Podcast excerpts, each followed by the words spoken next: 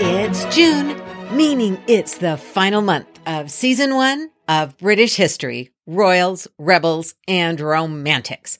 I can't thank you all enough for joining me on this journey. It's been amazing. I've loved sharing the stories of fascinating characters from the past who can teach us so much about ourselves and our future. History shows us what's possible. This month, we're looking at family fun. First, some Stuart siblings, when brothers and then sisters take the throne. Then, just in time for Father's Day in the US, it's famous fathers and missing fathers in royal history. And finally, for our season one finale, I am thrilled to have Rebecca Larson of Tudor's Dynasty podcast join me to talk about one of her favorite family disputes in Tudor times. And this gives us what might just be the best line ever written in a letter. Now, sit back and enjoy the fun, the fractures, the fashions, and the frustrations that make up families.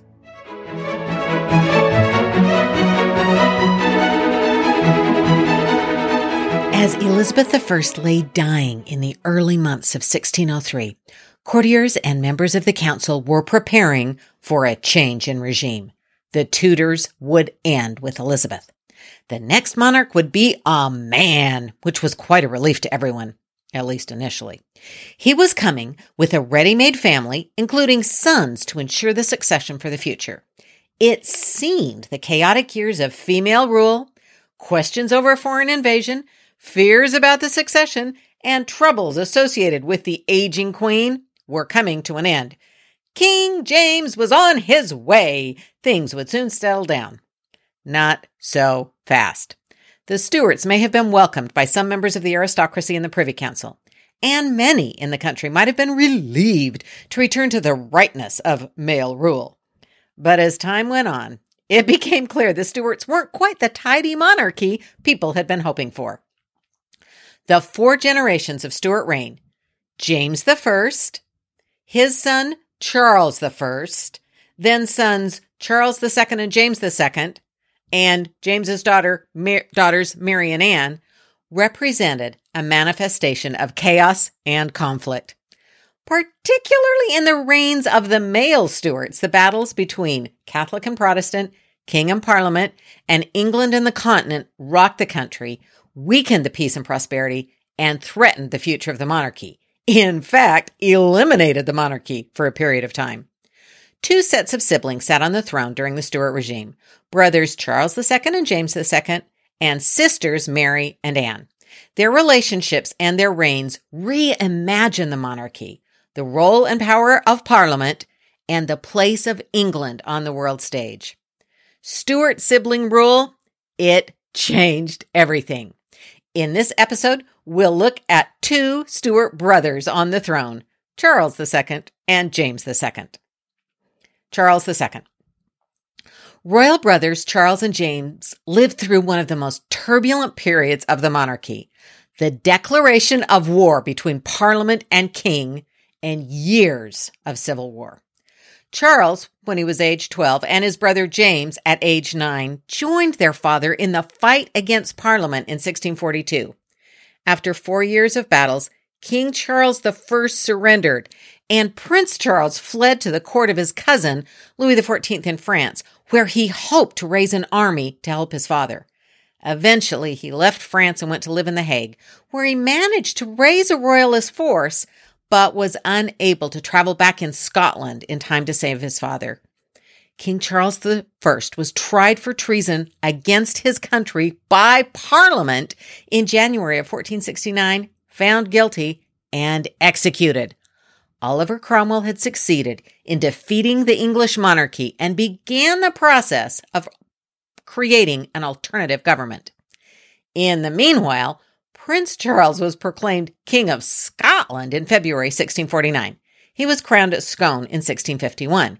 He continued to fight Cromwell, and the two faced off at the Battle of Worcester in September 1651. Cromwell was victorious, and Charles fled for Normandy.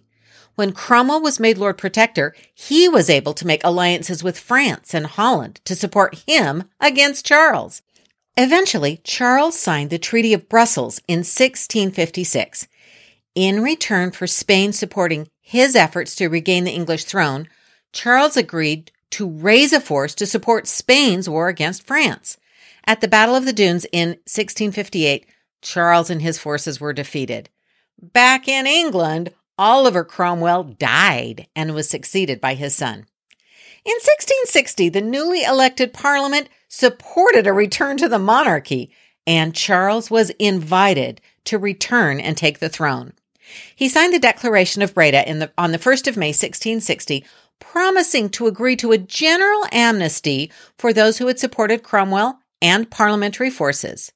A week later, he was proclaimed King Charles II. Charles timed things so he rode into London on his birthday, the 29th of May, 1660. He was greeted with great rejoicing.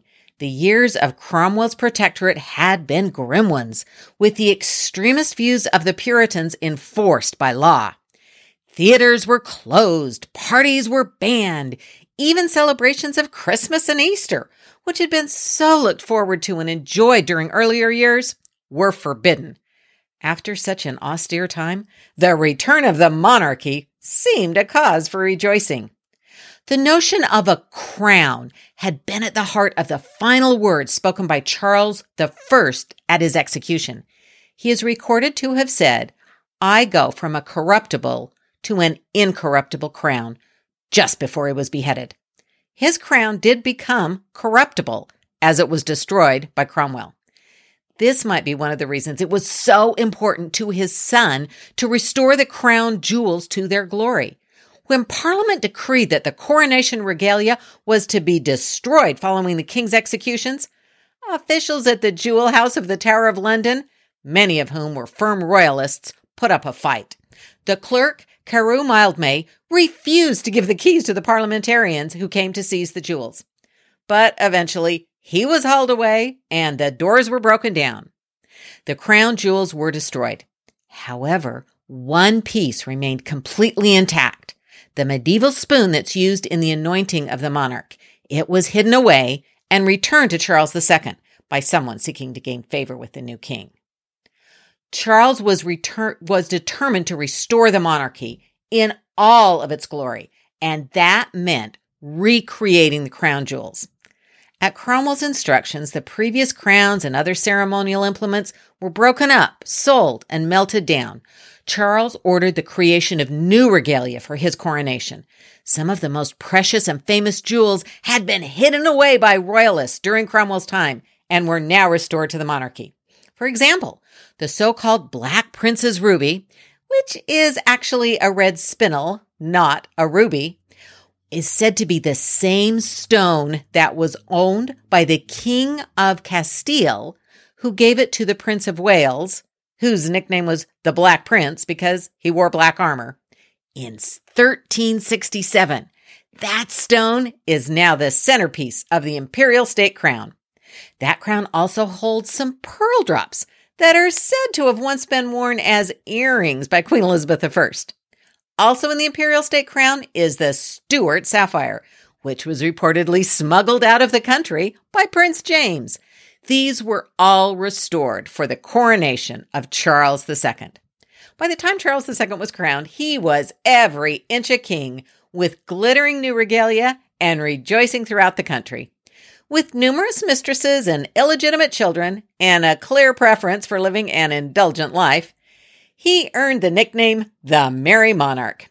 He generally sought to make peace with former enemies of his father, recognizing that Parliament could turn on him if he didn't keep them satisfied. However, he was unwilling to forgive those who were personally involved in the trial and execution of his father. He had Cromwell's body dug up, tried and found guilty, and executed as a traitor, beheaded with his head placed on a spike. Overall, however, there was a general spirit of optimism about the reign of Charles II. But the king quickly faced two enormous challenges. The plague of 1665 wiped out a quarter of the population of London in just a year. Its toll peaked at 7,000 deaths a week in September. The king and royal family fled to Salisbury in Wiltshire for safety to escape the confined quarters of London. Parliament moved to Oxford. In 1666, London was deemed safe once more, opened up, and the king and parliament returned.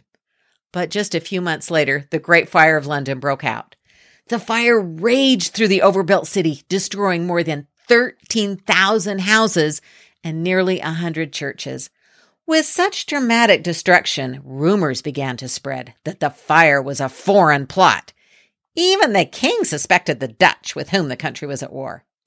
The public, who looked to the king for safety, blamed him and the Catholics who were beginning to gain some power and acceptance during the reign of Charles II. The Queen, Catherine of Braganza, was a Catholic, and Charles had been eager to expand Catholic rights, something the Protestants strongly resisted. Some Protestants saw the fire as a sign of God's displeasure.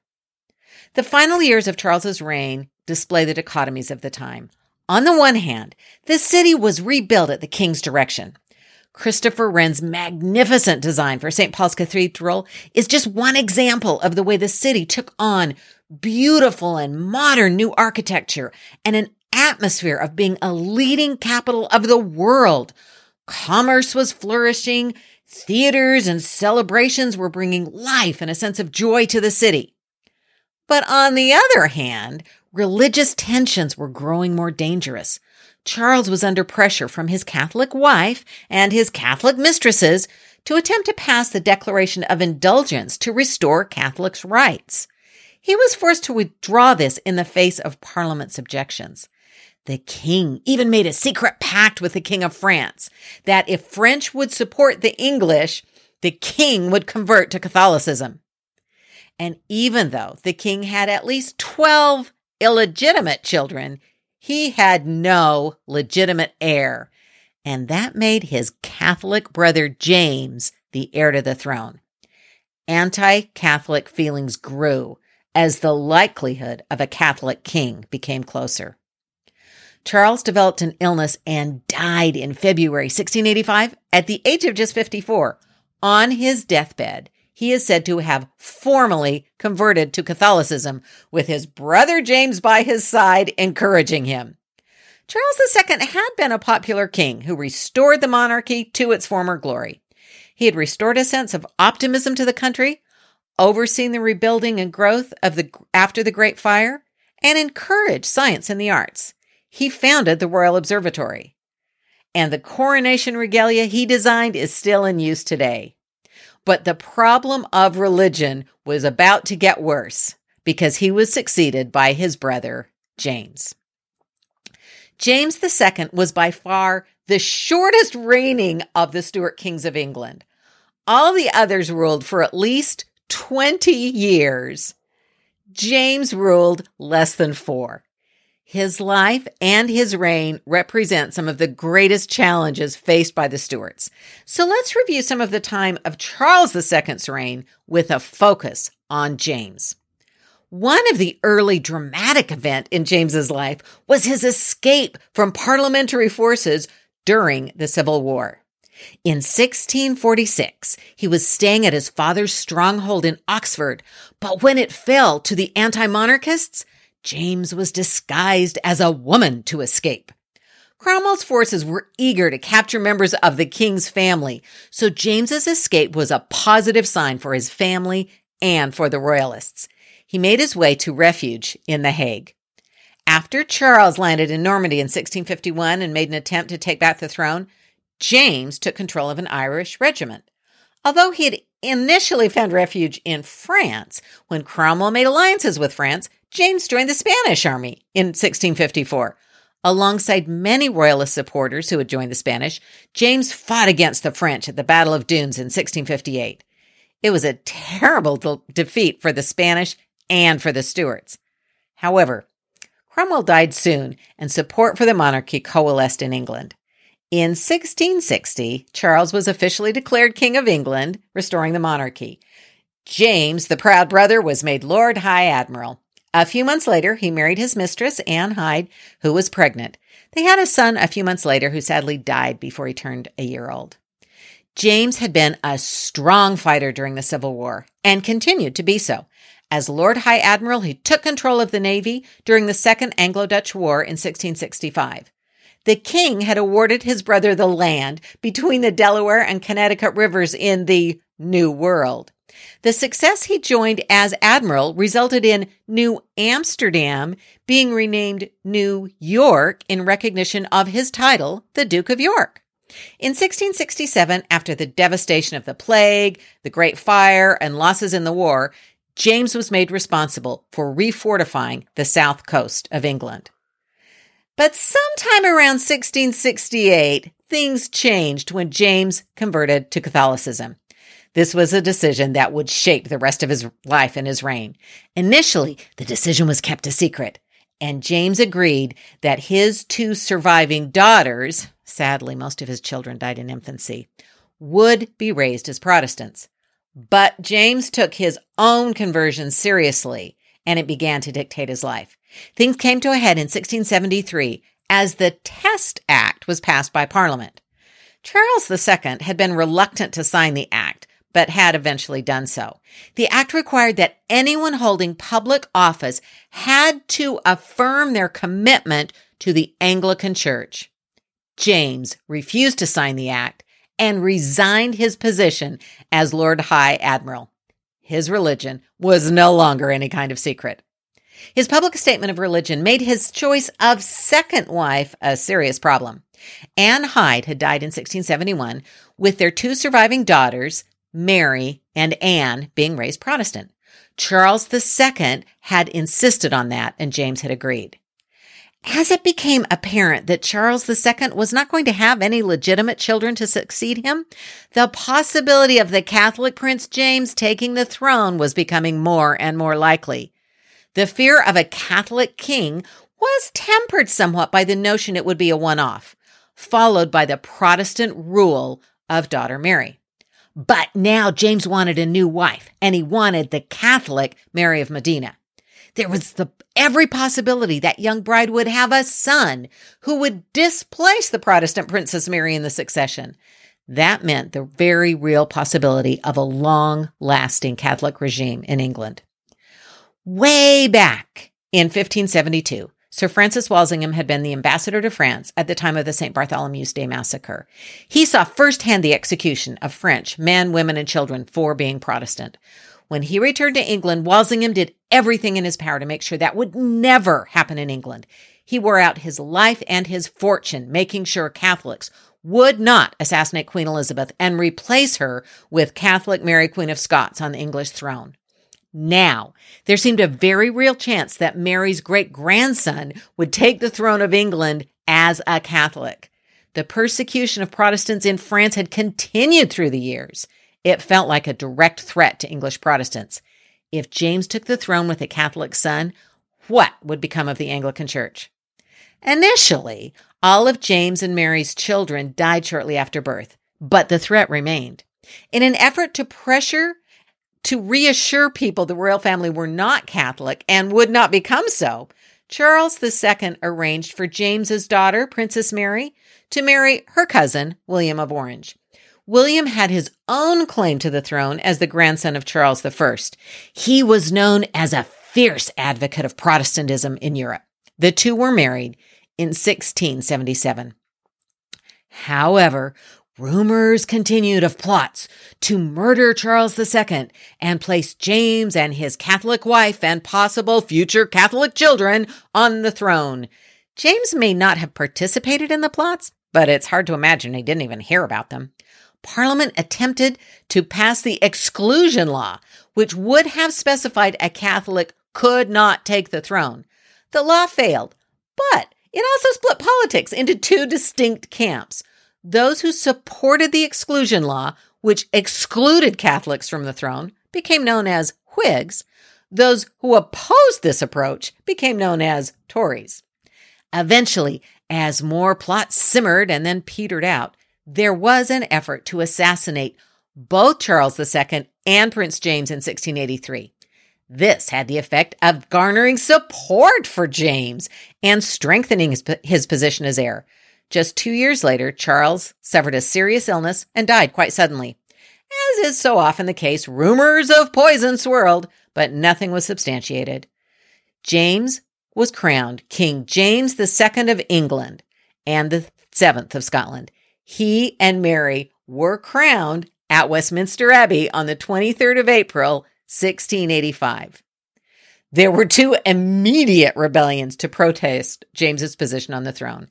The illegitimate son of Charles II, the Duke of Monmouth, linked his uprising to the one led by Archibald Campbell, the Earl of Argyll. The ultimate plan was for Monmouth to take the throne.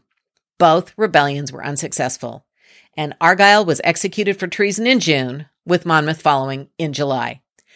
The bloody assizes followed, a series of trials for those suspected of participating in the rebellions. There were about 1,500 people tried, with 300 executed. James II used this as a reason to expand his standing army. He offered Roman Catholics command of regiments and public offices without requiring them to adhere to the Test Act. Over the next two years, his religion put him on a collision course with Parliament. He seemed to have already forgotten what happened to his father when Charles I believed too completely in the divine right of kings. James believed his power was complete, and he extended that power wherever he wished. In 1685, he prorogued Parliament and attempted to rule on his own. He believed he had the power to dispense with acts of Parliament. If judges disagreed with him on legal matters, he just fired them. This became common over the next year or so. Frustrated by what he saw as the Anglican hold on education, the king expelled all the fellows of Magdalen College at Oxford. In 1687, he turned the college into a Catholic institution.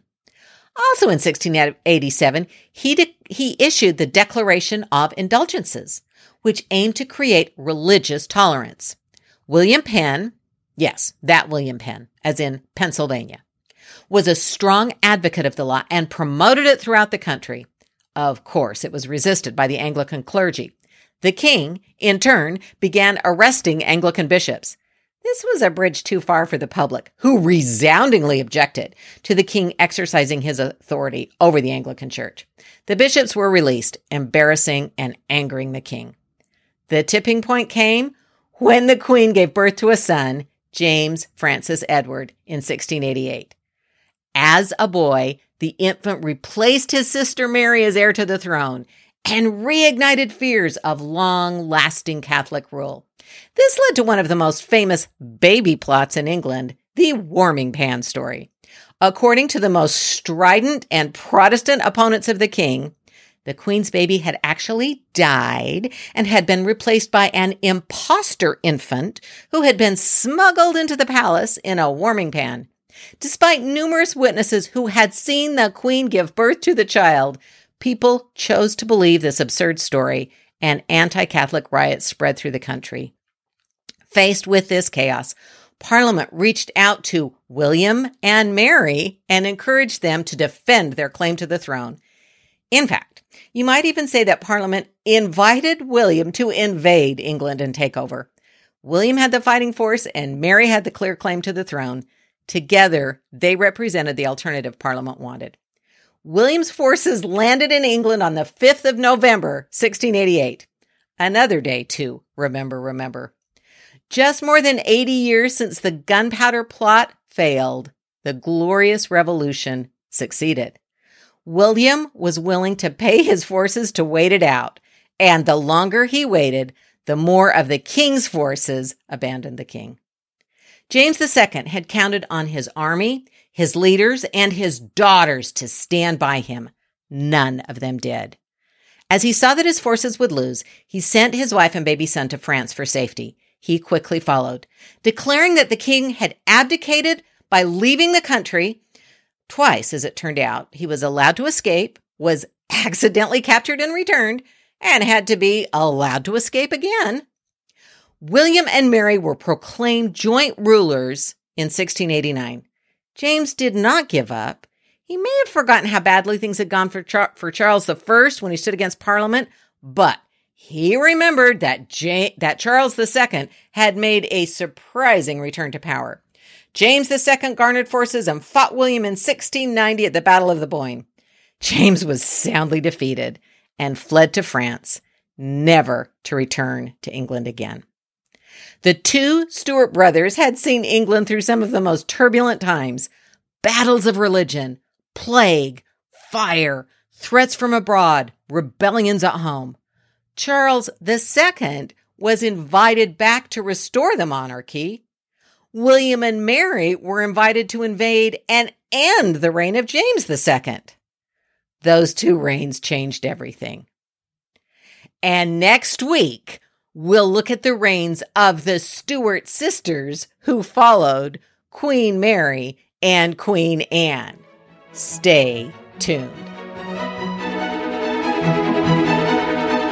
Thank you for joining us for this discussion of fun and dysfunctional families of British history.